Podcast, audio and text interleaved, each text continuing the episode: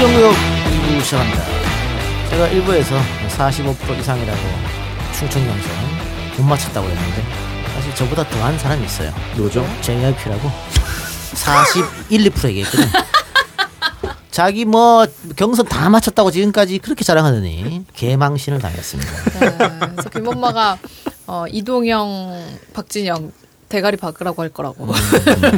근데 저는 뭐 김엄마가 맞춘 거에 대해서 뭐 그렇게 큰 박수를 보내주고 싶지 않아요. 왜요? 김엄마는 희망사항을 그 얘기한 것 뿐이야. 근데 희망이 현실이 됐네. 아, 그러니까 그게 잘 없는 일인데 예전에 말이죠. 박근혜가 이긴다고 다 박근혜 진다 그랬는데 박근혜가 이긴다고 한 사람이 있어요. 고성국이라고.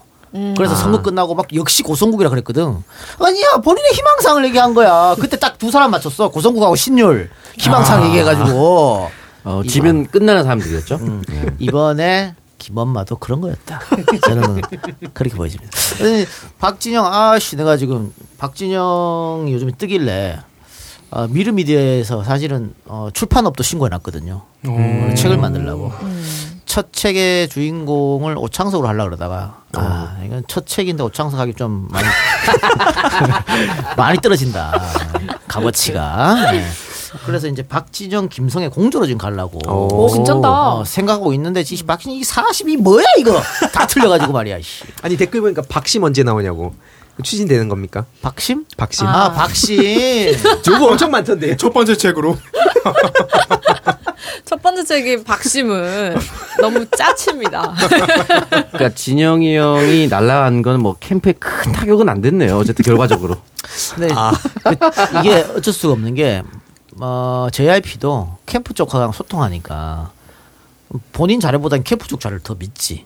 어, 캠프 쪽 캠프 계속 이- 굉장히 보수로 봐- 봤다니까. 그러다 보니까 뭐 김원만 뭐 정보가 있어? 그냥 희망사항을 얘기하니까 50% 응답을 한 거지. 그런 거라고 생각합니다. 그렇든 어, 미르미디어 책, 첫 책이 올해 안에 아마 나올 것 같은데 여러분들 많이 사랑해 주시고 박 씨 책은 코로나 풀리면 해외에서 좀 헐벗고 와우. 헐벗고 찍는 걸로. 어, 몸은 대역 써야 될 것 같은데. 아니 집어넣 집어넣으면 되잖아. 집어넣어. 아, 그 래시가드 가능합니까? 아 가능해 가능해 막 집어넣어. 아, 대역 미- 쓰시는 분 같이 가면 저도 그 해외에 같이. 박지 씨는 잘 모르겠지만 대역 쓰시는 분도 같이 간다고 하면 그분을 위해서 제가 자비 들여서 오세요. 예, 예, 허드렛 일을 하겠습니다. 그분을 위해서. 윤태진 아나운서인가? 아, 네. 음. 그 박신 비슷한 책을 만들었거든 화보. 어, 진짜요? 어, 김선신이가 윤태진은 기억 안 나네. 음. 하여튼 만들었는데 그 일본 가서 찍었어. 오. 그 굉장히 키가 작잖아. 그래서 로리타 컨셉으로 어? 이렇게 찍은 게 있어요. 어. 사진 좀 만들었었어. 잘 됐는지 안 됐는지 모르겠지만 어쨌든. 음. 그럼 뭐 박지희는 아예 아예 그러면 비냐 컨셉으로 가. 빈약한 여성분들을 어, 좋아하는 컨셉으로 남자도 가, 있으니까요. 어. 네. 뭐 등일까요 앞일까요 뭐 이런 거. 유연성 유연해가지고 목이 3 180도 돌아간다. 하여튼 뭐 아, 미르미디어 언젠가는 이제 아, 오창석 책도 한번. 예. 뭐 물론 미르미디어 첫 책이 제 책이면 좋겠습니다만 저는 뭐 오래 오래 전에 글을 안 쓰는 아, 작. 팬을 놨기 때문에 그 어, JYP하고 김성애 공조하면 한 꼭지 정도는 제가 아. 그뭐 이제 대선 맞춰서 쓰는 거니까 뭐 거- 결, 최종 승자는 누군지 하고 새로운 정부는 어때야 되는지 하고 뭐 이렇게 전략 전술을 어떻게 세우는지 뭐 이런 것들을 쓸 거니까. 김성애 대변인이랑은 합의가 된 겁니까? 아니 어, 재밌겠다. 어, 괜찮은 것 같습니다. 한 꼭지 정도 들어간다는 거는 이제 잘 되면 내 덕이고 안 되면 너무 탓이다. 야 박진영 김성애 이름 두 개 누가 사냐 그 책을. 근데 이동형이 들어가야 책을 사지. 거기 우리 다 들어 잡혀주세요. 박지희, 황희두. 그러면 안 되지. 오창석. 인세를 나눠야 되는데 씨. 야 어떻게 나누냐 인세를. 아, 씨, 뭐 그냥. 선인세 주세요. 인세 안 나올 테니까 선인세를 주세요. 그대로 상황이시고 자 그러면은 광고 듣고 올까요? 네. 네. 지희야 나 요즘 주변에서 나이 들어 보인다는데 아, 어쩌지? 오빠 편하게 젊어지는 룩백 올인원 로션 모르세요? 편하게 젊어지는 올인원 로션? 주름 개선과 미백, 이중 기능성 원료에 고급 브랜드에서 주목하는 12가지 피부 케어 성분을 한 번에 거기에 거친 남자 피부를 촉촉하게 관리하는 수분 충전 끝판왕 부활초까지 이 모든 걸 한 번에 룩백 올인원 로션. 하나 사면 하나 더. 원 플러스 원 이벤트 놓치지 마세요. 남자 피부 편하게 젊어지세요. 검색창에 룩백을 검색하세요. 안녕하세요, 여러분. 손문선입니다. 제가 매일 아침 먹는 게 있는데요. 일어나자마자 뭘 먹어요? 그럼요. 아침에 마시는 은하수 사과즙 한 잔. 아침 사과는 금사과. 모르세요? 사과즙엔 설탕이 많이 들어간다던데. 음, 아니에요. 물 한 방울도 넣지 않은 100% 순수 사과즙. 은하수 사과즙이라고요. 문선 씨 외출하면서 뭘 이렇게 많이 챙겨요? 아, 이거 오늘 제가 만나는 사람들 주려고요. 은하수 사과즙이랑 석류즙, 블루베리즙. 맛있고 몸에 좋은 건 나눠 먹어야죠. 제 사회생활 비결이랄까요? 소백산 국립공원 청정지대에서 생산된 농특산물들을 영주 은하수 사과에서 만나보세요. 어, 엄마. 내가 보내준 사과 어디서 샀냐고? 아, 그거. 포털에서 영주 은하수 사과를 검색하세요.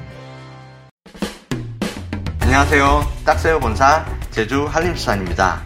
이번 추석에도 제주 한림수산 조등치 세트가 돌아왔습니다. 참조기, 고등어, 은갈치, 크고 실한 제주 생선 10마리를 국산 천일염을 더하여 정성껏 손질하고 한 토막씩 깔끔하게 포장하였습니다. 매년 명절 며느리가 시댁에 사위가 처가에 자신있게 선물하고 큰 칭찬 받아온 조등치 세트 검색창에 딱새우 본사 혹은 제주 한림수산을 찾아주세요. 감사합니다. 네, 하나 사면 하나 더 룩백 올인원 로션 광고입니다. 편하게 젊어지는 방법 룩백 올인원 로션은 주름 개선과 미백의 이중 기능성을 갖춰서 피부에 전성기를 돌려드리고요. one plus one 이벤트로 150ml 대용량 로션을 29,000원에 두 개 구입이 가능하기 때문에 어, 바디로션으로 사용해도 전혀 부담이 없습니다. 피부 탄력과 수분 보충에 필요한 12가지 유명 피부 케어 성분을 함유했고요. 고가의 원료이자 고급 뷰티 브랜드에서 각광받고 있는 부활초의 핵심 성분을 국내 유일하게 남자 올인원 로션에 적용을 했습니다. 남자 피부 이거 하나면 충분합니다. 검색창에 룩백 검색해 주세요. 네, 룩백 지금 one plus one 이벤트를 하고 있는데 이게 이제 굉장히 저렴하게 파는 거거든요. 근데 네. one plus one 이벤트가 언제 끝날지 모르기 때문에 이것도 이제 사용하시는 분들이 기회를 삼아서 많이들 구입을 하고 계시다고 합니다. 네. 이게 성분이 정말 좋거든요. 예, 기본적으로 이제 남성 피부에 부활초 네. 처음으로 넣었다고 하고요. after shaving이나 스킨 로션 기본적으로 들어가 있습니다. 남성분들은 이제 스킨 로션 바를 때 에, 귀찮아하시는 분들이 굉장히 많은데 그래서 이제 원 제품, 올인원 제품을 굉장히 좋아합니다. 그 중에서도 단연 압도적인 것이 룩백 올인원 로션이라고 생각을 하고요. 추석 맞이해서 one plus one 이벤트 진행하고 있으니까 지금 하나 사면은 하나 더 해서 아마 제 생각에 남성분들이 듬뿍듬뿍 발라도 적어도 내년 봄까지는 충분히 쓸 수 있지 않을까라는 생각이 들고 튜브형이기 때문에 짜서 쓰기 굉장히 편하시고 여러분들 건강하게 피부 관리 아, 피부 관리할 수 있는 룩백 올인원 로션입니다. 네, 그래서 이게 여성분들이 발라도 괜찮아요. 저는 그래서 이거 바디 로션으로도 가끔씩 사용을 하는데 음. 이게 이제 그 비피다라는 성분이 잔뜩 들어 있는데 비피다라는 성분이 여러분 그 Estée Lauder라는 브랜드 아실 겁니다. 거기서 유명한 갈색병이라는 에센스가 있는데 그게 한 병에 거의 뭐 15만 원 넘, 넘거든요. 그럼에도 여성분들이 그 너무 좋아해요. 그 이유가 비피다가 함유가 된 에센스이기 때문입니다. 바로 그 비피다 성분이 여기 룩백 men's repair 로션에 네. 어, 굉장히 많이 함유가 되어 있거든요. 어, 음. 락토바실러스에다가 미백 주름 개선 기능까지 있기 때문에 그리고 히알루론산, 히알루론산이 본인이 가지고 있는 입자의 천 배의 수분을 어, 끌어당길 수 있는 힘을 가지고 있다 그러잖아요. 여기에 바로 그 히알루론산도 있습니다. 그러니까 어, 전혀 뭐 가격이 저렴하다고 해서 어, quality가 안 좋은 게 아니라 이게 정말로 그 피부 관리하는 피부과에서 사용하는 그런 제품으로도 피부 안정성 테스트를 또 통과를 한 그런 부분도 있기 때문에 여러분들이 어, 한번 들어가서 보시고 one plus one 이벤트 할 때 구입을 해보시면 좋을 것 같아요.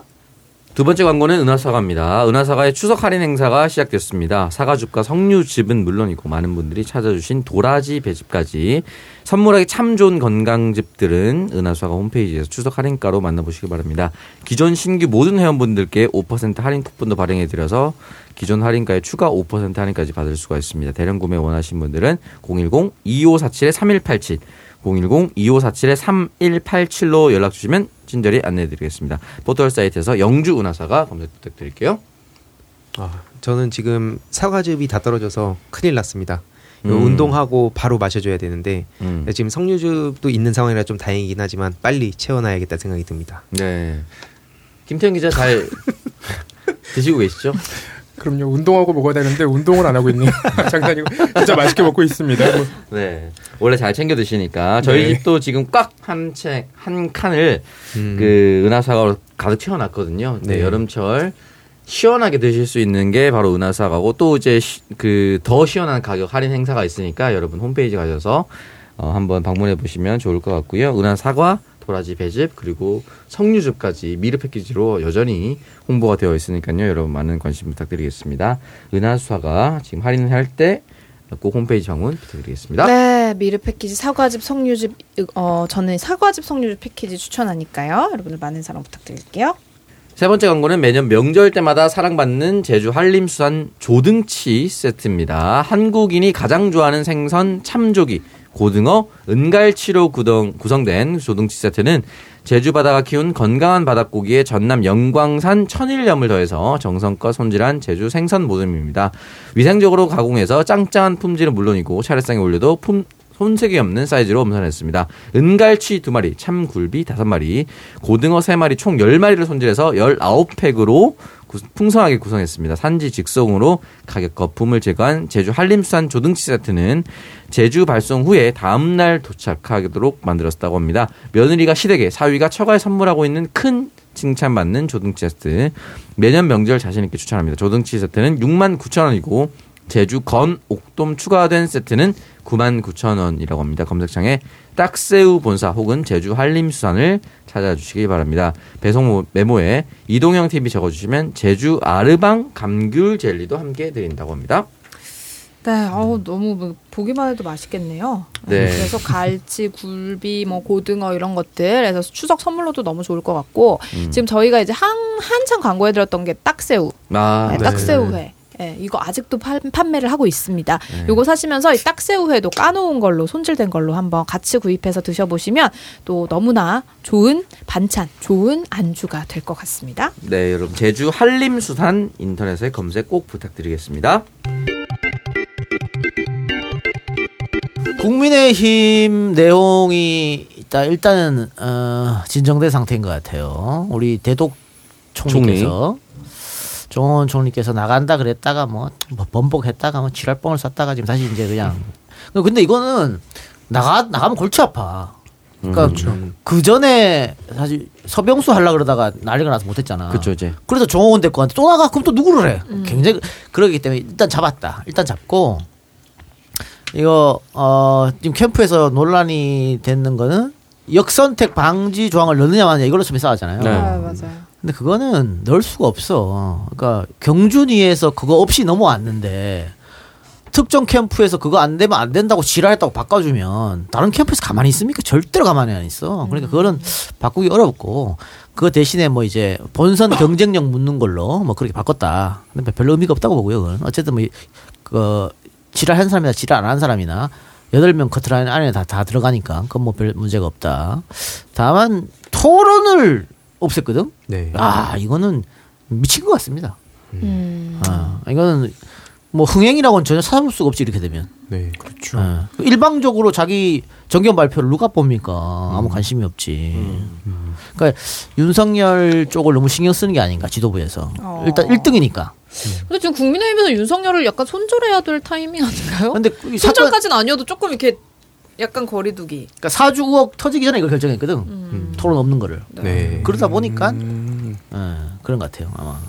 아니, 그 이후에 이제 사주 의혹이 그 뭐 고발 청탁으로까지 지금 뭐 비하가 되고 있는데 그 의혹이 터지니까 윤석열 캠프나 아니면 정치권에서는 뭐 약간 요거를 윤, 반윤 쪽에서 흘린 거 아니냐 뭐 요런 주장까지 나오더라고요. 그 자기들한테 좀 불리하게 뭐 좀 약간 윤석열한테 유리하게 되니까 아니, 윤석열 잡아뜨리려고. 그게 이제 뭐 국민의힘 당직자가 제보 제보했다고 하니까 그러니까 더 그런 음모론이 나올 수밖에 없지. 게다가 음. 이준석이 원희룡이랑 통화하면서 곧 정리된다. 네. 그게 이거 아니냐. 음. 어. 제가 봤을 때는 이준석이 그런 깜냥은 아니에요. 그런 깜냥은 아니고. 지금 이준석도 정리당하게 생겼던데. 본인도 지금 어, 네. 아버지 뜻, 어, 아버지 땅 땅, 대표. 때문에. 네. 땅 대표. 국민의힘 땅 대표. 그러니까 그게 하, 난 진짜 이 사람들 좀 짜증 나는 게 일단 국민 눈높이에 너무 안- 너무 안 맞는 건 당연한 거고요. 아버지가 그렇게 몇 억을 들여서 땅을 산 것을 어? 다 큰 성인 그것도 경제학자 출신의 성인이 몰랐다 하는 것도 웃긴 웃긴 일이고 이준석도 마찬가지야. 맨 처음에 살 때는 몰랐을 수 있지. 18살, 19살이니까. 그런데 서른 넘어가지고 지금도 그 땅의 존재를 몰랐다는 거예요. 그걸 어떤 국민이 이해합니까? 말도 안 되는 소리지. 어? 그 지난 총선 때 그 고직거부 불가 한다는 그 내용까지 나와서 그- 이제 그렇죠. 단독 보도. 예, 그 그거는 어떻게 피해갈 수가 없지 않나요? 게다가 윤희숙도 원이 양이 원영 같은 사람한테 엄청 지랄했잖아. 어? 그 모친 땅투기 어쩌고저쩌고. 그거 지는 내로남불이죠? 이준석도 똑같아. 대통령 보고 무슨 8년 경작인 어쩌고 어쩌고. 그리고 조롱했잖아. 예. 그 뭐야, 지 아버지랑 똑같네. 그럼 뭐야, 이게. 어? 그러니까 자기들은 그렇게 해놓고 나, 지금 와서 나 몰라라. 이, 이, 이 작태가 웃기는 거예요. 그리고 오창석이. 네. 아버지 재산 어떻게 몰라? 다 알죠. 어차피 그진 아니 어차피 별로 없는데 다 알지. 모를 수가 없어요. 어떻게 몰라. 네, 이거는 우리 집이 지금 전세인지 자가인지 그걸 모르는 거랑 똑같은 거지. 다 어떻게 모르냐고. 그러니까 그러면서 뭐 그 이준석 대표가 예전에 윤석열 전 검찰총장 장모 유죄 났을 때 뭐 대한민국은 연주하지 않는 나라다 뭐 이렇게 얘기를 했는데 뭐 자기 아버지 농지법 위반 관련된 것도 그렇게 이야기를 하겠죠. 근데. 이 부분에 대해서 만약에 민주당 후보였다면 사실 지금 국민의힘에서 황보승 의원 문제도 지금 기자들이 1도 안 쓰고 있지 않습니까? 이게 만약 민주당 의원 문제였다면 기자들이 이거를 조용히 입 다물고 있었을까요? 그 황, 어, 황보승희 의원 이제 의혹 터졌을 때 그, 그거는 제보자가 남편이잖아요. 음. 근데 그거를 정치부 애들한테 왜 안 쓰냐고 물어봤어요. 너 이거 민주당이었어도 안 썼을 거냐고. 근데 황보승희 의원은 짜치다. 요게 답변이었습니다. 아이씨. 정말 비겁한 변호인 아니 그 황보승이가 짜치는 게 아니라 이 사건 자체가 짜치다는 얘기거든. 네. 그런데 이건 포 example입니다. 여러분 오해하지 마시고. 만일 고민정 이런 일이 터졌어 봐. 아, 난리 났을 난리가 겁니다. 난리 났죠. 난리가 나죠. 뭔 아. 개소리를 하고 있어. 미친 새끼. 그 이준석 부친 아 이준석 부친 그 땅도 2004년도에 공시지가가 8 9천 원? 그랬는데 지금 10배 올라서 9만 원 정도라고 하더라고요. 평당. 근데 예, 평당. 그러면 이게 만약에 민주당 그거였으면 분명히 제목에 뭐 10배 이런 식으로 해서 엄청 사람들이 딱그 그렇죠. 경제적으로 체감할 수 있게 얼마나 때렸습니까, 이거? 참 근데 걔들은 참 난 대단한 것 같아. 어떻게 우리 아버지는 땅 사면 가격이 자꾸 떨어지는데. 투자도 잘해요. 투자도 잘해. 정치하지 말고 그냥 투자를 야, 했으면 역시. 안 먹는 사람들이야. 근데 그거는 어차피 예를 들어서 옛날에 이준석 대표가 처음부터 아버지 일은 아버지 일이고 이렇게까지 하지 맙시다라고 얘기를 정치의 선을 지켰다면은 이렇게까지 욕 안 먹었을 겁니다. 그런데 이것 때문에 어쨌든 무야홍, 예. 어, 야 무양홍. 아, 무야홍. 홍준표가 이제 떠오르는데 신났더라고. 오늘 네. 뭐 모, 모래시 윤석열한테 그 대국민 사과하라 그랬잖아요. 네. 그러면서 모래시계 찍은 촬영장에 갔더라고. 하, 내가 모래시계 검사라고. 아. 음. 어, 그건 와주테이 박지대 다 써 있는데 아닌 걸로. 어, 어쨌든 그 여러분들 잊으셨는데 홍준표는 분명히 사고 치게 돼 있습니다. 본선에 가면 음. 말실수. 일단 과거에 한번 보세요. 본선에서 자기 자- 장인 보고 영감탱이라 그랬죠. 네. 네. 영감쟁이라 그랬나? 영감쟁이. 영감쟁이라고 음, 그- 했고 사실 뭐 돼지 발정제를 20대들이 잘 모릅니다. 아, 그, 다- 그러니까 내가 지금 하고 싶은 말은 본선에 가서도 그런 실수를 할 거란 말이야. 그때 본선이었거든. 네. 본선에서 영감쟁이 발언했죠. 그리고 자기 와이프한테 아니 그, 그 와이프 고향이 기억이 안 나네. 예를 들어 안동이면 아유 안동 천년 많이 출세했다. 이 카메라 앞에서 얘기했어. 네. 그러니까 자기 만나서 출세했다는 얘기야. 그걸 두 번이나 얘기했습니다. 안동 천년 많이 출세했다. 그거 실수 안 할 것 같아? 또 합니다 이번에. 야. 완전 마초에다가 이건 뭐 개마초죠. 여성 인권이라고 머릿속에 없는 사람이에요. 음. 그런 실수 또 하면 뭐 그냥 떨어지는 거지 지지율은. 난 그렇게 봐요. 그러니까 저도 좀 최근에 화가 났던 게 MZ 세대가 자기를 주목하고 있다면서 뭐 무야홍이나 이런 밈 덕분이기도 한데 그러면서 본인이 젊은 층한테 인기를 누리고 있다면서 노무현 전 대통령 또 언급했더라고요 봉화 가가지고 그래서 뭐 2002년 노무현 후보처럼 이런 얘기를 했는데 개인적으로 그 과거에 문재인 대통령 비난하려고 몇 차례 노무현 전 대통령을 차마 입에 담을 수도 없는 식으로 막그 조롱도 하고 아방궁 타령도 하고 그런 거를 생각해봤을 때 일시적으로 지금 윤석열에 대한 반감이 크니까 관심을 주는 거지 그 홍준표 씨 또한 만만치 않은 사람이라 봅니다. 26년 동안 집에 못 오겠다라고 해서 이 영감탱이라는 표현을 썼습니다. 음. 그 홍준표 의원 같은 경우에는 네거티브를 하는 순간 네거티브를 당할 가능성이 너무 높은 것 같아요. 그 여태까지는 이제 상대편을 비방하는 그러니까 보통 홍준표 의원 같은 경우에는 자기 편을 공격할 때는 굉장히 객관적이고 날카로운데 상대편을 공격할 때는 굉장히 항상 헛발질입니다. 그래서 이재명 지사를 공격하는 순간 돼지발 정제가 다시 나오지 않을까 생각이 자꾸 듭니다. 그, 거기다가 또 어, YTN에서 인터뷰한 거 집에서 설거지 하시냐니까 내가 그런 걸 왜 해? 아, 맞추다, 요즘 젊은이들. 그거를 가만두겠어? 근데 아. 그때도 저 대선 본선 때 그, 그 말했어요. 음. 앞으로 이런 그러니까 이번에 가도 계속 그런 실수가 나올 것이다. 음. 그래서 어, 윤석열도 윤석열 나름의 이길 방법이 있지만 홍준표가 와도 홍준표 이길 방법이 있다 이재명으로서는. 응. 괜찮다. 누가 누가 음. 오든지. 그래서 어 뭐 지난 대선만큼 확률이 높은 건 아니겠습니다. 그때는 뭐 사실은 거의 99% 민주당 이기는 거였지만 네. 이번에도 어쨌든 나쁘진 않다. 지금 음, 정권 교체를 바라는 사람들이 정권 연장보다 많긴 하지만, 예. 근데 그건 뭐 설문의 어떤 뭐 구조적인 문제도 있고 하니까 저는 충분히 이번에 다시 정권을 갖고 올. 근데 그러려면 일단 코로나부터 좀 어떻게 해야 됩니다. 그거 하고 나서 자영업자들 좀 살려줘야 됩니다. 아, 그렇죠. 지금 8일 날 또 지금 시위 예정하고 있거든. 근데 지금 아, 나 진짜 웃긴 게 어, 9시에서 10시로 늘려줬다. 뭘 늘려줘? 원래 10시였는데, 씨발. 지들 땡겼다. 원래 그러고. 10시까지. 11시까지 해 주든가. 조선모사. 조선모사지, 이게. 그리고 그렇죠. 6명까지 늘려줬다. 밤 6시 이후로. 네. 이거 주사 맞은 사람 그 백신 맞은 사람 한 한에서 네명 이상에서 야 네. 그런 사람이 어디 참, 이게 지금 1, 2차 다 맞은 사람들은 거의 고연령층에 집중돼 있어요. 그러니까 자영업자들 말한 것은 돈 쓰는 3050들은 안 맞았단 말이야. 1, 2차 다. 음. 그거 2차 맞아서 2주 지나야 여기에 포함되는 거거든. 누가 있냐 이거지 없어. 그러니까 이것도 눈 가리고 아웅이야. 아 여러분 자영업자를 위해서 4명, 6명까지 늘려줬습니다. 불안하니까 이 짓을 하니까 자영업자들이 화가 안 나? 나지? 어. 이거 이거 빨리 해결 못 하면은 안 됩니다. 무조건 내년 3월 초에 대통령 선거니까 올해 안에는 뭔가 이렇게 예, 전향적인 게 나와야죠. 예, 나와야 네. 됩니다. 그러니까 결국 이제 백신 접종률인 것 같아요. 70% 넘으면 고려한다고 했으니까. 그리고 네.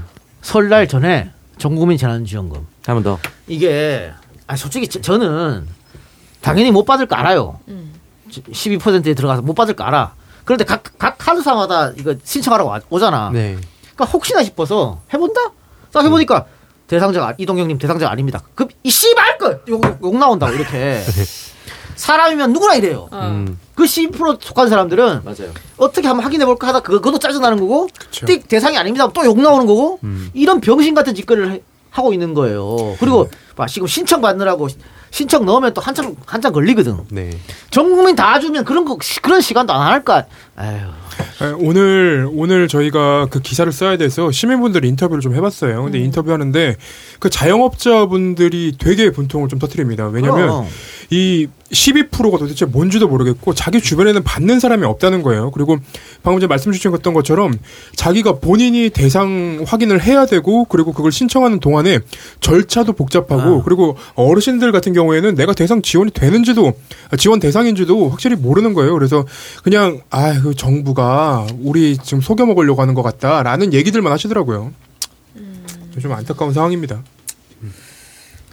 어차피 못 받는 거 저는 조회 안 하겠습니다. 뭐예요? 오. 대상자야? 어, 저는 대상 대상자요? 아 이게 뭐냐면 대상자입니다. 저는. 어디서 어디서 확인해요? 신한은행에서 확인했어요. 아, 각 카드 오. 앱- 앱에 들어가면 다 있어. 이게 2020년 건강보험을 갖고 하는 거거든. 네. 아. 그러면 2020년 건강보험은 언제 수익이냐? 2019년 소득이에요. 음. 그러니까 오창석이 2019년 때까지 돈을 못 벌었다는 얘기지. 아, 작년부터 돈을 벌기 시작했던 거야. 아. 그때 대단한 거고 박지 씨도 2019년 어, 그래 될 수도 있겠네. 가능성 있겠네. 어. 2019년 들으니까. 아, 저는 이제 목요일에 조회를 할 수가 있습니다. 아, 제가 수요일에. 오늘 월요일이니까 끝자리가 이제 아. 6, 86년생이라서 끝자리 6이라서 저희가 녹음 당일인 되겠다. 월요일에 모르죠 뭐 어떻게 될지. 2019년? 너는 간당간당 하겠는데? 아니 2019 될 것 같아요. 그래요. 네. 저 이거 예, 뭐 김태형 기자 얘기 하나요 이제? 네. 아, 오늘 좀 다른 얘기를 많이 해서 네. 김태현 기자 이야기는 굳이 안 들어도 될것 같은데. 아니 이게 짧게 짧게 하고 넘어가겠습니다. 짧게. 아니 제가 음모론을 한번 물어보겠습니다. 이게 그 유승민이 윤석열을 내치려고 지금 뒤에서 조작한 것이다. 기문을 앞세워서. 네. 아니 그리고 김웅 김웅이랑 손준성이 딱 자기 선에서 꼬리 자르기 하고 어 윤성 네, 유, 유승민이나 뭐 국힘당에서 정, 정권을 잡으면 크게 이제 보, 보상한다 아닙니까? 일단은 요거 누가 흘려줬다? 저는 이 부분은 일단은 다 거짓말, 가짜 뉴스라고 봅니다. 왜냐면 요거가 얘기가 나온 게 벌써 거의 몇 달 됐어요. 올해 초부터 제가 얘기를 듣기 시작했으니까. 근데 이 카, 아, 그 텔레그램 메시지 자체가 김웅 의원이 국회의원이 되기도 전이에요. 그러니까 뭐 반윤이라든지 뭐 아니면 뭐 황모 씨라든지 누가 흘려줬다는 말 자체가 일단 성립을 안 하고 그리고 이 사건 지금 해명하는 내용들을 잘 살펴보면 검언 유착 때랑 거의 비슷합니다. 이 설계자가 저는 같은 거라고 생각하는데 권언 유착으로 이제 이게 돌릴 때도 마치 MBC나 혹은 제보자 X가 이동재 기자한테 편지를 보내게 만든 것처럼 이제 얘기를 하고 있어요. 근데 이 편지를 보낸 것 자체는 이동재 기자가 먼저 한 거고 그리고 그 다음에 제보자 X를 만나기 시작한 거예요. 그렇기 때문에 권언 유착이라는 말이 성립하지 않는데 이거를 권언 유착이라고 여전히 보수 언론에서는 얘기하고 있고 이것과 같은 논리로 지금 이 지금 왜 고발 청탁에 대해서도 얘기를 하고 있죠. 근데 같은 식의 상황 이게 결국은 결론적으로는 이 상황이 벌어지지 않았기 때문에 이 사람들의 이제 해명이 계속 진행이 될 수 있는 건데 이 말 자체가 너무 말이 안 되고요. 그리고 김웅 의원이 텔레그램에다가 톡 확인 후 폭파라는 말을 써요. 그러면 이거 자체는 위법한 그 생각 갖고 위법하다는 인식이 있었다는 걸 알게 되는 잘못됐다는. 걸 인식하고 있을 것 같은데 이거 텔레그램 써보시면 이제 시청자 그 청취자분들도 써보시면 알겠지만 이걸 텔레그램 방을 지울 때그 상대방에서도 상대방 톡에서도 지우기를 해야지만 그 사람한테도 좀 지워집니다. 근데 이걸 보내고 나서 방 폭파 폭발을 하라고 하고 자기 핸드폰에서는 지운 거예요. 그러면 결론적으로는 이 사람은 위법한 인식을 갖고 있었고 자기가 실수한 거다라고 이제 보는 게 맞는 것 같고 이 고발 청탁 의혹 같은 경우에는 결국은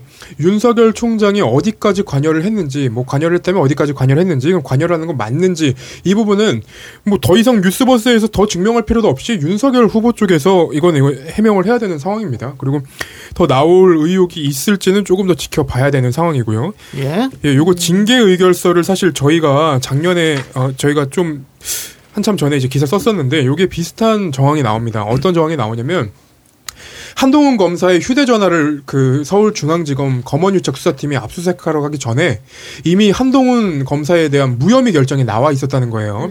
그게 이제 대검 형사 보고서 형사부에서 올린 보고서에 나와 있는데 이 형사부 보고서가 굉장히 촘촘하게 작성이 돼 있었다는 겁니다. 근데 이걸 본 이제 그 이- 이정영 공공수사부장이 대검 현 공공수사부장이 그런 얘기를 합니다. 그 당시에는 이제 대검 중앙 아, 대검이 아니라 중앙지검 수사팀을 이끌고 있던 1차장 검사였어요. 근데 그때 요걸 보고 나서 이거는 한 달 전부터 이제 작성이 되고 있다는 얘기가 들렸었고, 어, 법리 구성이나 어떤 정보 전담을 그 범정에서 했었다라는 얘기를 이제 많이 들었다는 얘기를 이 사람이 합니다. 그러면 결론적으로는 이 뉴스버스의 보도와 그리고 그 내부에 있었던 검사의 어, 그 증언이 서로 맞춘 적도 없는데 일치하는 부분이 나왔다는 겁니다. 그럼 결론 이, 이 상황을 보면은 대검에서 실제로 어떤 행위를 했던 게 아닌가라는 의심을 할 수 있는 상황은 되는 거라고 저는 생각합니다. 알겠습니다. 네. 그 황희석 최고랑 인터뷰에서 내가 한동훈 폰을 물어봤거든요. 물어봤더니 그 한 네 자리나 여섯 자리였으면 이미 풀렸다. 그렇죠. 근데 지금 굉장히 많이 걸어난 것 같다. 그래서 시간이 더 걸린다. 이렇게 얘기하더라고. 20자리입니다. 비밀번호. 아, 그 본인이 재판에 나와서 20자리라고 얘기했는데 이게 너무 웃겨요. 그 비밀번호를 치려다가 그 독직 폭행이 이제 정진호. 벌어진 건데 그 수- 중앙지검 수사팀이 CCTV를 확보를 했었습니다. 그때는 한동훈 검사가 Face 그 Face ID로 로그인을 해요. 그래서 왜 Face ID로 로그인하다가 비밀번호를 치냐라고 이제 그 정진웅 차장검사 쪽에서 주장을 하는 거죠. 아니 그러면 한동훈이 이렇게 있을 때 저 검사님 어, 슉 이렇게 얼굴 그러면 안 돼? 얼굴에 Face ID. 어, 갑자기 어싹 이렇게 아 생각도 못. 아니, 본인이 비밀번호를 보고 있는데 이거 치고 있는데 왜 로그인이 안 됐을까요? 그거 껐다 킨 거 아닌가? 뭐 다들 그렇게 의심하더라고요. 스무 자리는 뭐 어떻게 어떻게 만들어지는 거야? 그 아이폰 보면은 이그 한글 자판이 뜨잖아요. 그 네. 한글 자판으로 치는 것 같아요. 비밀번호가 아니라. 음. 우리 형 윤석열 대통령 이런 건가? 윤석열 대통령 윤석열 대통령. 대기하자 뭐 이런 거. 민정수석 한동훈. 아, 희망사항을. 하트 하트. 형수님 사랑해요. 내가 형수랑 밥도 먹고 사우나도 가고 형수랑 싸워달래 가냐 미친놈아. 다 했어 임마 손자입니다. 아니 그렇게 되면 스무 자 훨씬 넘지. 그렇죠. 한글로 때리니까. 네. 알겠습니다. 자 그러면 박쥐 코너 갔다가 광고 들읍시다.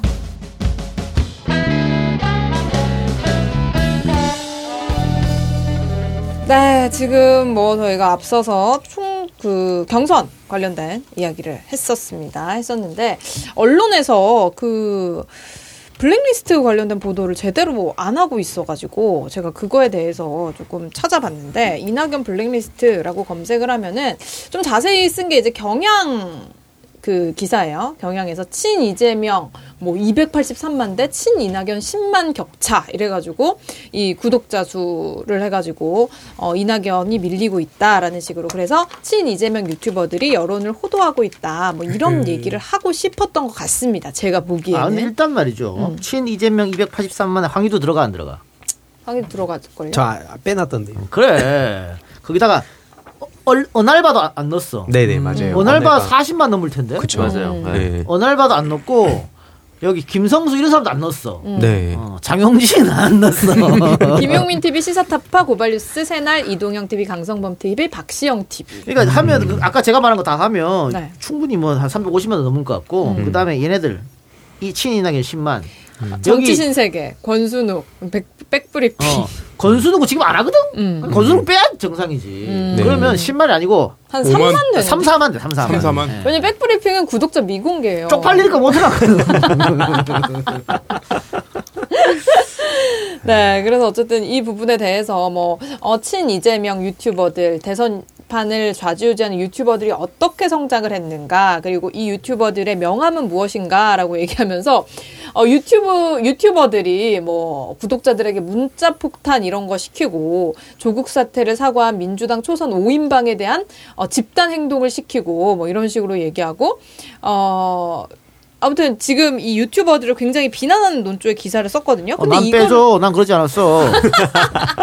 근데 이거를 쓰려면 이낙연 캠프에서 나온 블랙리스트도 분명 같이 얘기를 해야 되거든요. 근데 그거에 대한 이야기를 아예 하지 않고 있습니다. 아예 쏙 빼놓고 사실 그 블랙리스트 사건 관련해서는 이동영 작가님이 어, YTN 라디오에서도 정확하게 입장을 밝혔고 이낙연 캠프의 입장을 내놔라라고 얘기를 했음에도 불구하고 이낙연 후보가 그냥 뭉개고 넘어갔죠. 네. 매불쇼에도 나와가지고 어, 그런 일이 있었는지는 전혀 알지 못했다라고 얘기를 하고 아니 매불쇼에서 그 얘기할 때 뭐 보좌관이 난입해서 못 하겠다며. 그러니까 그 보좌관이 그 앞에서 생방 중인데도 블랙리스트에서 질문 블랙리스트에서 질문하면 아 우리 후보님 모릅니다 뭐 이렇게 외쳤대요. 음. 그래서 중간 중간 뭐야 씨발 김남국이야? 김남국 그러네. 의원 정도면 애교지. 게 아니네. 네. 김남국 의원 앞에서 직접 프롬프터를 써가지고 저희한테 그 얘기 하지 말라고. 아 그리고 그 애도 아니고 후보면 후보대로 입장을 표명하는 게 맞지. 이게 뭐예요 이게? 아, 근데 이 부분에 대해서 그 뭐 기사를 제대로 다룬 언론사가 없더라고요. 그리고 한국일보 다 좀 다뤘던데. 음, 한국일보하고 음. 미디어 오늘만 다뤘습니다. 그래서 음 이나 뭐 이낙연 후보 측의 입장만 실어줍니다. 뉴시스 같은 경우에는 이낙연 친 이재명 유튜버 블랙리스트 논란에 천부당 만부당 이렇게 얘기를 하고 있는데 친 이재명 뭐 친 이낙연 이렇게 얘기를 하는 것 자체가 기자들이 민주당 자체를 갈라치게 하는 것이다 one team이 되는 것을 방해하는 것이다 전 그렇게 생각이 들거든요. 아 난 뭐 이 기회에 우리 기자들이 확실히 해줬으면 좋겠습니다. 김용민은 친 이재명이 맞아. 아, 본인이 그렇게 얘기하니까. 이재명 지지한다고. 시사평론가. 네. 나는 그런 적이 없어. 난 한 번도 이재명을 지지한다고 말한 적이 없습니다. 다, 음. 다만 이낙연 후보나 캠프 쪽에다 똥파리라고 절연해라. 음. 절연 안 하면 난 도와줄 수가 없다. 음. 절연하면 도와주겠다고 공개적으로 얘기했잖아. 내가 네. 왜 씨, 친 이재명이야? 저도 감- 이, 이거 보면서 좀 느끼는 게 뭐냐면 언론인들 그러니까 이낙연 후보 측뿐만 아니라 언론인들도 세상 변화를 좀 잘 캐치 못한다는 생각이 들었어요. 그러니까 옛날에는 동네에서 이, 이 말이 말을 전하고 그러면서 여론이 형성됐고 이후에 이제 신문, 잡지, 라디오, 인터넷, 뭐 TV 그러면서 이제는 SNS, 인터넷 발달, 발달하면서 이제 SNS 시대가 왔고 그 SNS를 통해서 여론 형성이 되고 있는 상황인데 물론 그러다 보면은 폐해에 대한 지적도 충분히 할 수 있죠. 근데 언론인들이 여태까지 신뢰도를 다 떨어뜨리고 자유지수는 그렇게 올라갔는데 정작 본인들이 신뢰 다 떨어뜨려 놓고 이렇게 유튜버들한테 열등감을 가진 기자들도 되게 많다고 생각하거든요. 그러니까 뭔가 열등감이라기보다는 본인들이 더 인정받고 본인들이 헤게모니를 져야 되는데 그런 것들 여기 뺏기니까 계속 유튜버들 틈만 나면 패는 것 같은데 전혀 씨알도 안 먹히는 거라고 개인적으로 생각합니다. 근데 이제 기자들이 친 이재명파 유튜버들 어, 이낙연 블랙리스트 경악 우리가 경기도 홍보비 수억 받았다고 이러면서 김엄마의 사진을 가장 대문짝만하게 걸고 있거든요. 좋아 그런 건 좋아. 용민이 형이 워낙 드러내고 드러내놓고 얘기하니까. 그 김용민 아. PD님이나 저는 작게 써도 대문짝만 합니다.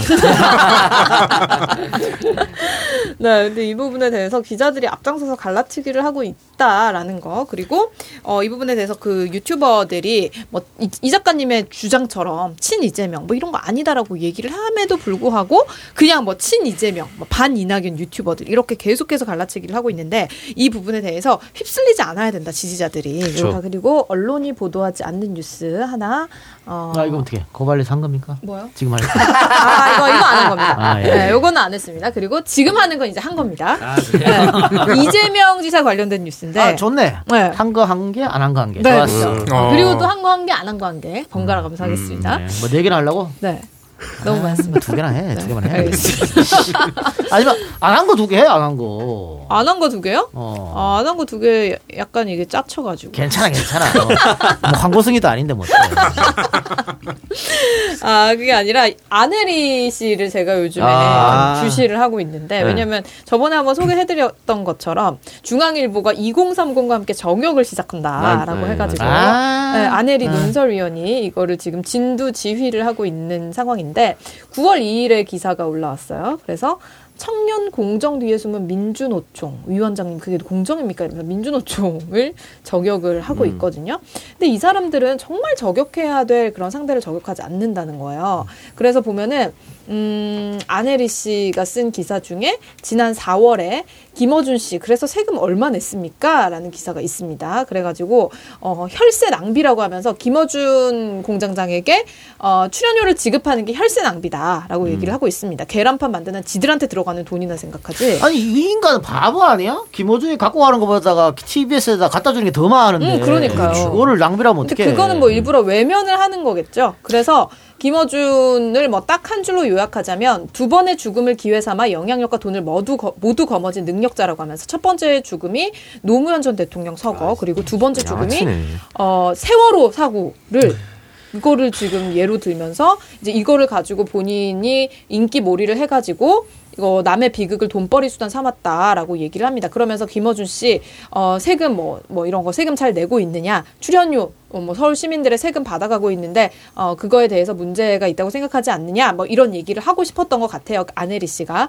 근데 이 부분에 대해서 아네리가 정말로 기득권에게 저항하는 그런 mz 세대를 어, 대변하고 싶다라고 한다면은 홍석현의 이 꼼수 증여부터 지적을 해야 된다라는 아. 기사가 민중의 소리에 올라왔더라고요. 오. 그래서 이게 보면은 어, 저격 시리즈 해가지고 여기에 이제 류호 정도 등판하고 그러고 있는 상황인데 어, 바로 이 족벌 언론의 문제에 대해서 정말 지- 지적을 해야 되는 게 아닌가라는 겁니다. 그래서 홍석현의 유아징여라는 게 어떤 거냐면은 10살도 되지 않은 어린아이에게 막대한 재산을 증여를 하는 건데 부동산 같은 경우에는 미리 증여를 하잖아요. 그러면은 증여할 때만큼의 그 세금만 딱 내면 되니까 그렇게 되면 그 부동산이 나중에 10배, 100배 올랐을 때는 그거는 고스란히 그 아이의 재산이 되는 겁니다.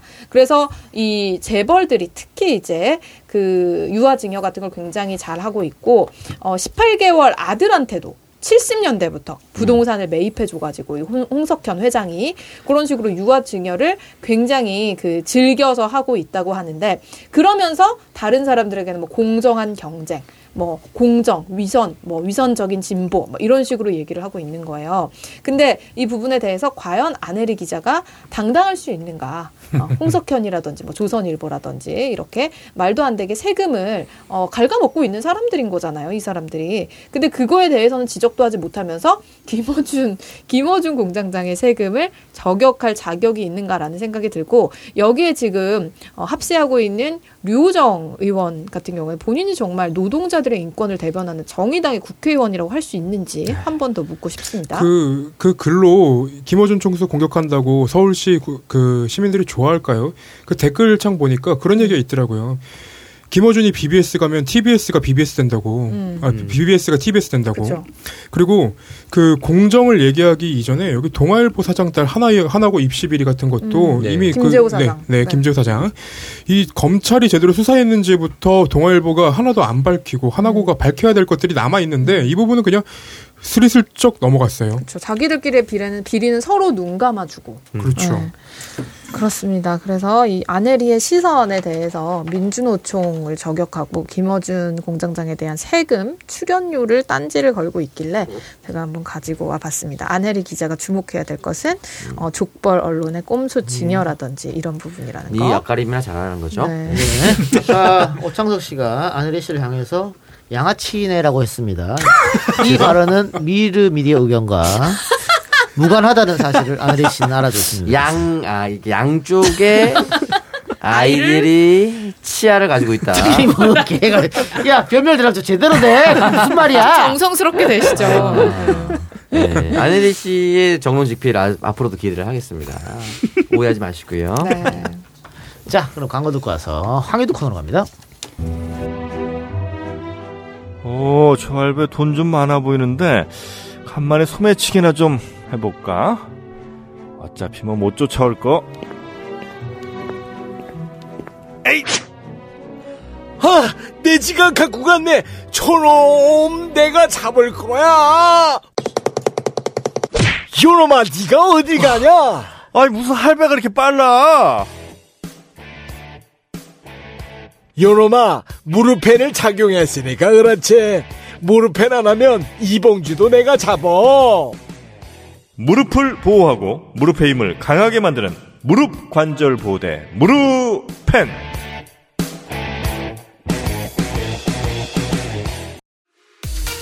박지희 씨, 코업이 블랙마카로 업그레이드 했다는데? 맞아요. 가격은 그대로인데 더 귀한 블랙마카로 업그레이드 했대요. 역시 코어업이야. 지금보다 더 활기찬 아침을 느낄 수 있겠네. 하루도 빠뜨리면 안 되겠어. 매일 잊지 않고 챙겨 먹기 위해 편리한 정기 배송을 이용해 보세요. 2 플러스 2 혜택도 있어요. 코어업 블랙마카로 파워. 블랙마카와 멀티비타민을 한 번에 거기에 아연, 비오틴, 아르기닌까지 이번 명절엔 2 플러스 2 정기 배송으로 활력과 면역을 선물하세요. 검색창에 코어업 검색하세요. 이번 광고는 무릎펜 무릎펜입니다. 무릎펜 active 밴드 무릎 보호대가 2021년 세계 여성 발명대회 금상을 수상했다고 합니다. 청취자 여러분들의 도움으로 이렇게 올 수 있었습니다. 정말 감사드리며 수상 기념으로 추가 증정 특별 이벤트를 준비했습니다. 무릎 보호대 구매 시 손목 보호대 추가 증정 등 풍성하게 준비됐으니 많은 관심 부탁드리며 추석을 맞이해서 1년에 딱 두 번만 진행하는 선물용 특급 할인 추석 세- 선물 세트도 준비됐습니다. 특허받은 기술로 만들어진 세상에 없던 보호대, 무릎, 허리, 손목, 팔꿈치에는 언제 어디서나 무릎펜. 구매는 www.murpen.com 또는 전화 010-5376-0460으로 연락 주시면 됩니다. 네, 무릎펜 액티브 밴드가 어, 있어서 세계 여성 발명 대회에서 금상까지 받았던 제품입니다. 오. 사실 무릎펜이 처음 들어온 건 아니고요. 그 전부터 광고가 계속해서 들어왔었고 예전에 이동형 TV의 부산 편에 보면은 음, 강성범 씨랑 같이 이 무릎펜 광고까지 했던 거 기억나는데 계단 올라가기 하면서 이제 약간은 어, 자극적인 광고했었는데 그 정도로 무릎 움직이기가 굉장히 편했었던 제품이 바로 이 무릎펜입니다, 여러분. 무릎펜 홈페이지 꼭 한번 들어가셔서 사실 이제 어르신이나 우리 부모님 사실 저희 아버지도 56년생, 어머니도 61년생인데 그때부터는 좀 관리를 해주셔야 되거든요. 네. 무릎이 좋지 않다 하더라도 그때부터 관리해줘야 되는 게 바로 이제 무릎펜 제품의 필요성이라고 생각합니다. 홈페이지 들어가셔서 무릎, 허리, 손목, 팔꿈치 안 좋으시는 부모님이다라고 하면은 여러분 꼭 방문해서 많은 사랑 부탁드리겠습니다. 무릎펜이었습니다. 무릎펜 광고비 덜 들어왔어요. 나머지 입금하세요. 뭐야, 뭐 착, 착각했나봐. 다른 데랑 덜 들어왔습니다. 장원이네한테 보냈나? 보낼 걸 그게 잃어버렸나? 하프니까. 어, 그럴 수도 있겠네요. 네. 네. 자, 다음 광고는 극찬 받는 명절 선물 코어업 광고입니다. 코어업이 명절 선물로 극찬 받는 이유 활력과 면역을 한 번에 챙기기 위해 블랙마카 멀티비타민, 아연, 비오틴, 아르기닌을 최적의 비율로 함유를 했고요. 식약처에서 인정받은 건강기능식품으로 믿고 선물할 수 있기 때문입니다. 자, 또한 코어업에서 그 추석 맞이 추가 증정 이벤트가 준비가 되어 있는데 이벤트 기간 동안 코어업 구매자 전원에게 기억 안나와 쇼핑백이 포함된 선물 세트를 드립니다. 2 플러스 2 정기 배송 진행되고 있고요. 더 편리하게 활력과 면역을 선물하시기 바랍니다. 검색창에 코어업 검색하시기 바랍니다. 네, 이 작가님이 좋아하시는 기억 안 나. 내가 왜 좋아하죠? 이 작가님 기억 안나 좋아하시잖아요. 기억 안 나. 내 기억은 나야 됩니다. 상대방이 안 나야지. 내 기억은 나야지. 기억 안 나 효과 좋다고 좋아하셨잖아요. 아이, 나 참. 네, 어쨌든 이 작가님이 항상 기억이 안 나죠. 근데 술. 아, 그러니까 나머진 다 기억을 하고. 이게 진짜 정말 아쉽고 아- 안타까울 때가 뭔가 했는 것 같은데 기억이 안 날 때 미쳐버리거든. 아씨 이게 뭐야 이렇게 그래서 여러분들 꼭 기억 안 나 챙겨 드시기 바랍니다. 그럼 기억이 나게 돼 있습니다. 상대방은 주지 말고 나만 먹는 걸로 기억 네. 안 나. 예. 자, 그래서 코어업을 구입하시면 기억 안 나도 지금 같이 받으실 수가 있으니까 코어업의 아. 효능은 뭐 다들 알고 계시잖아요. 네, 그렇죠. 음. 이번 기회에 코어업과 기억 안 나까지 한번 받아가 보시면 좋을 것아 같습니다. 근데 제가 자리가 김용 김용민 씨 앉는 자리인데 의자가 또 고양이네요. 아, 거기는. 이제 의자 네. 조지는 자리이기 때문에. 아, 네. 일주일에 일 의자 하신다고. 아, 일일 의, 네. 일 의자 네, 하는 자리입니다. 어쨌든 여러분 코어 많이 사랑 부탁드릴게요. 네, 다음 광고가 음원이 없거든요. 음원 없는 광고 우리 김태영 기자님이 소개해 주시죠. 자, 이번 광고는 추석에 꼭 필요한 상품이죠. 소고기입니다. 바로바로 소갈비 광고입니다. 쇼핑몰이나 마트에서 갈비를 구매하시면 불편하신 것이 기름 손질이라고 합니다. 우진 축산의 어, 우 친 아니죠. 우진 축산의 제품은 품질은 당연히 좋고 지방 손질을 살코기까지 깎아내면서 하기 때문에 따로 손질하여 버릴 것 없이 편하게 요리하여 드실 수 있습니다. 제품은 손질 잘 된 프리미엄 호주산 찐갈비 5kg, 미국산 프리미엄 LA 갈비 3kg 이렇게 두 가지로 준비가 되어 있고 두 가지 상품 모두 선물 가방에 담아 보내드립니다.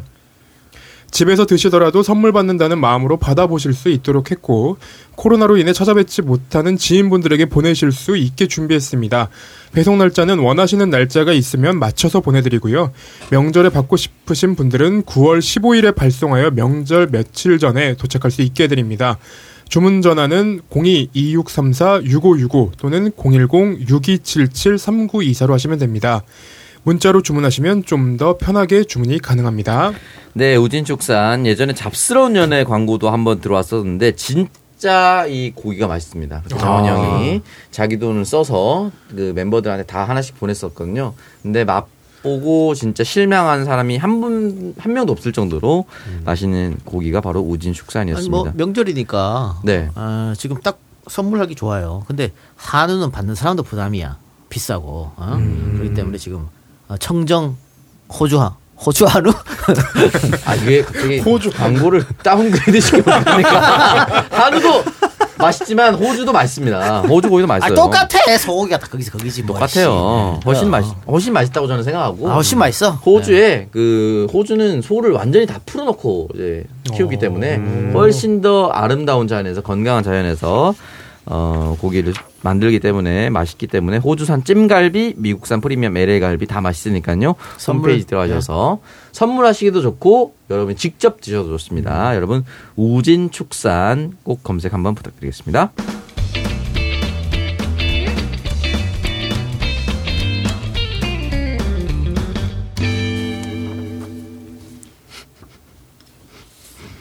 빨리 해 임마 뭘씨 기다리고 있어 빨리 해야지 아, 저 뭐, 아, 네. 지금 이번 주에 준비한 거는 그 미성년자 규제 시작했다는 그 중국 이야기인데요. 아, 야, 중국 작살났더라. 네. 중국 미친 것 같아, 끝났어요. 이제. 어. 거의 뭐 제2의 문화 대혁명 얘기도 어, 나올 정도로. 아니 뭐 미성년자 규제 그걸 넘어서 아예 게임 자체를 못 하게 했더만 예, 지금 뭐 18세 미만 게이머들은 일주일에 3시간밖에 못하게 한다는데 음. 사실 이게 말이 3시간이지 이거는 도저히 납득할 수가 없는 거고 이 소식이 좀 전해질 즈음 해가지고 그 대한민국의 변화 어, 굉장히 타이밍이 좀 나이스했다 라는 음. 생각이 들었고 왜냐면 이게 논란이 되면 당연히 대한민국 국민들은 한국은 근데 왜 이러냐 이, 러면서 같이 싸잡힐 수 있었는데 어, 굉장히 적절한 시기였다라고 개인적으로 생각을 했고 어쨌든 이게 지금 e스포츠가 중국 e스포츠 산업이 4억 8,800만 명 차마 이 상상도 안 되는 규모의 그런 게임 애호가들을 보유하고 있고 게다가 그 매출액도 어마어마합니다. 막 947억 3천만 위안이었던 게 지난해 1,356억 6천만 위안까지 이렇게 올랐는데도 불구하고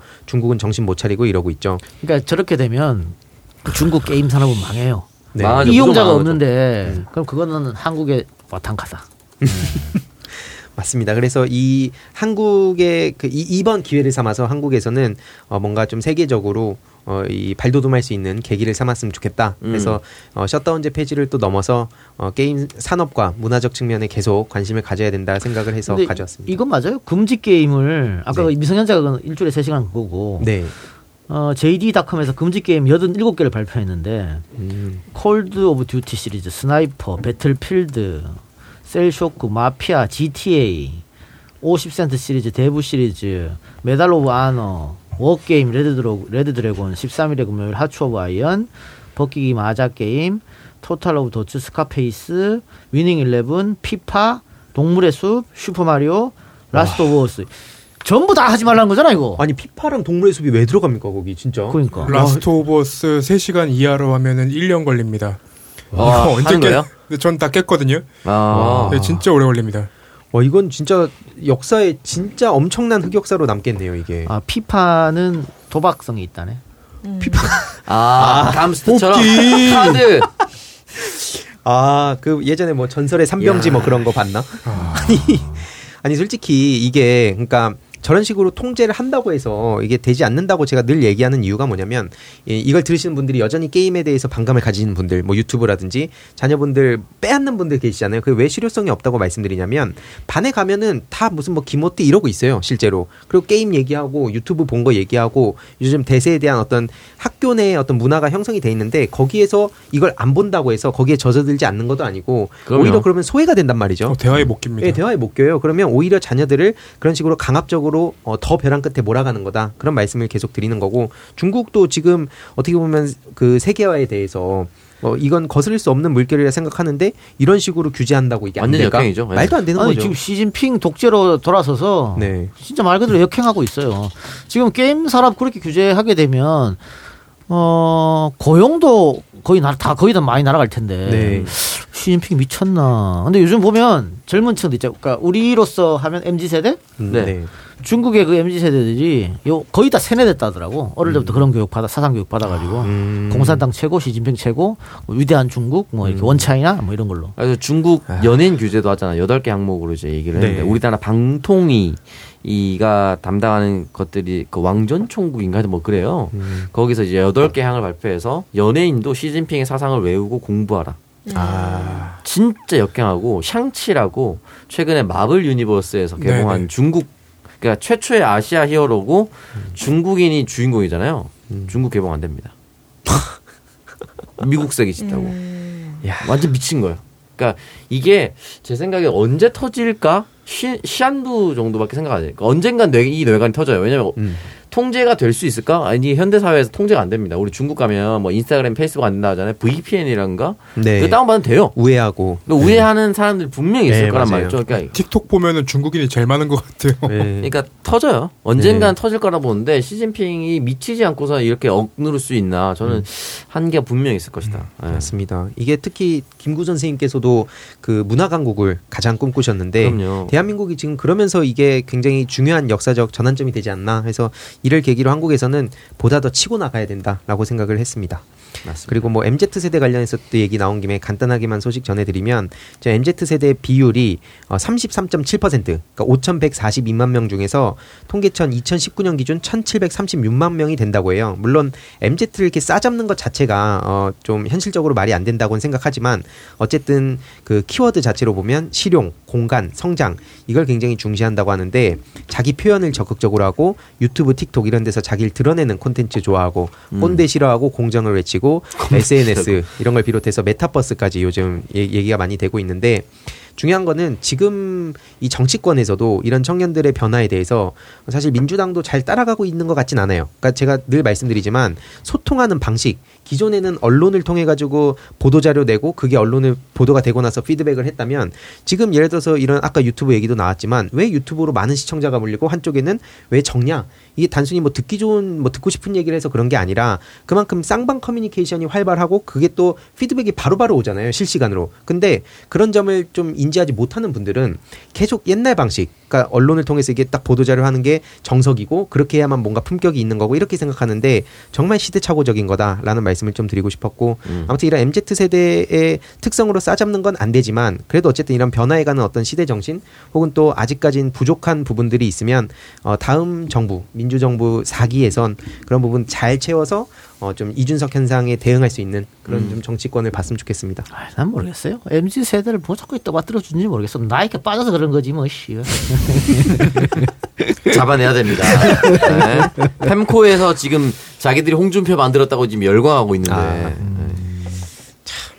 아니 지금 MZ 세대가 통계 내 보니까는 처음에 회사에 들어가서 어 1년 한 6개월 있다가 바로 이직한다더라고.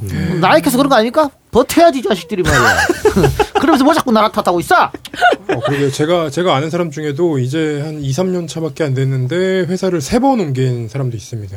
근데 그럴 경우에는 지가 적응을 못해서 그런 거지. 어 그렇죠. 그러면 아니 앞에서는 앞에서는 얘기 안 해도 뒤에서 이제 위에 상사들이 얘기하기로는 뭐 그런 얘기들이 나와요. 어 이 친구가 왜 세 번이나 옮겼지? 혹시 부적 적응을 못하는 거 아니야라는 얘기들이 계속 나옵니다. 이건 어쩔 수 없는 것 같아요.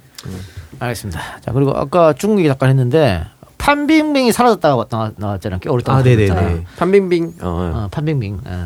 지금 근데 조미미 자오 조미미가 조미 자오웨이. 예, 자오웨이. 예. 걔도 사라졌어 지금. 네, 프랑스로 어. 갔다는 얘기가. 그러니까 뭐 2001년에 우길기를 형상한 옷 입어서 그렇다 얘기도 있는데 뭔지 모르겠지만 그 여러 가지가 있어요. 그러니까 자오웨이가 그 옷 때문이다도 있고 하나는 마윈이랑 친해서 마윈이랑 투자를 했다. 그러니까 수익을 많이 욕심죄로. 찾고 알리바바가 지금 알리바바를 죽이려고 하잖아요 시진핑이. 이게 말도 안 되는 일인데 죽이고 있고 투자 수익을 봤다는 거 하나도 있고 또 하나는 뭐냐면 하지 말라고 하니까 자기 엄마 이름으로 또 투자했다. 아. 이것도 있어요. 그러니까 여러 가지가 있는 것 같아요. 그 정상도 벌금을 뭐 몇백억을 받았다 그러더라고요. 정상이 그 대리모 의혹, 대리모 사건 벌인 사람이잖아요. 음, 벌금 539억. 네. 그러니까 연예인들도 길들이고 있는데 글쎄요 이게 뭐 어, 어느 정도까지 갈지 모르겠지만 이, 이렇게 가면은 진짜 글쎄요 어, 진짜로 중국 자체 뭐. 내부 붕괴하지 않을까요? 우리도 뭐 그 연예인들 블랙리스트 만들어 관리한 지 얼마 안 됐잖아요. 어, 그래도 우리는 80년대 정도에서 끝나지 않았어요? 뭐이 박근혜 때 만들어서 밥줄 끊고 했잖아 연예인들. 그건 그러네. 그걸 또 지금 정부에 그더 씌우려는 몇몇 어, 유저들이 보이는데 솔직히 그런 사람들의 존재 덕분에 그렇지 않다고 대다수 시민들이 생각하는 것 같아요. 고맙다. 계속 그렇게 헛소리 해라. 그런 말씀드리고 싶습니다. 근데 지금 팬코나 뭐 엠팍에서 애들이 뭐 연예계는 좌파가 꽉 잡았다. 특히 영화계는 뭐 전부 좌파들이라는데 이 등신 같은 게이 진보하고 보수가 뭔지 몰라. 그래서 이- 그런 얘기가 나오는 거예요. 그러니까 이게 진보들은 새로운 사상을 빨리 받잖아. 쉽게 받고. 그렇죠. 어. 그러니까 그게 크리에이터랑 맞는 거야. 네. 그러다 보니까 이 예술 계통, 문화 계통에 있는 사람들은 태생적으로 좌파일 수밖에 없어요. 근데 보수들은 지키려고 하니까 크리에이터랑 안 맞는 거지 사실은. 안 맞아요 원래. 아, 기자들도 원래는 좌파가 더 많아야 돼요. 왜냐면 그 약간 반골 기질이 있는 사람들이 기자를 많이 하는데 요새는 반골 기질이 있는 사람들이 거의 안 보이는 것 같습니다. 문재인 정부에 대해서 반골 내세우는 거예요. 음, 반문. 아, 정권과 각을 세우면 반골이라는 그렇지, 거죠. 그렇지, 아, 훌륭하다. 아니 그리고 요, 요 근래 유튜브 많이 보는 이유는 뭐 MZ 세대나 뭐 그런 걸 떠나서 이 유튜브가 기자들보다 더 많이 취재를 해요. 음. 그리고 더 많은 정보를 얻을 수가 있어요. 저도 저도 취재가 안 되다가 안 될 때는 뭐 다른 방송을 봅니다. 음. 보고 나면은 막혔던 부분이 뚫릴 때가 있어요, 가끔. 그게 뭐 예전에 뭐 정당의 핵심 관계자 정권의 핵심 관계자, 뭐 야당의 핵심 관계자들이 좋은 정보를 언론에 던져서 언론에 쓰게 만들었거든. 네. 요즘은 유튜브한테 준다고 합디다. 음. 네. 그러니까 거기에 고급 주론 정보가 있을 수밖에 그렇죠. 없지. 당연한 거 아니겠어? 그렇죠. 어떤 어떤 사건이었는지 기억이 안 나는데 한참 이제 저희 EJ에서 이 작가님이 다른 다른 거는 민주당 관련된 거는 EJ 보거나 김태현한테 차라리 물어봐라고 얘기했는데 진짜로 물어보는 기자들이 있었습니다. 어, 알겠습니다. 자, 오늘 방송 여기서 마치고 저희는 그러면 다음 주에 다시 돌아오겠습니다. 들어주신 분들 감사합니다. 감사합니다. 고맙습니다.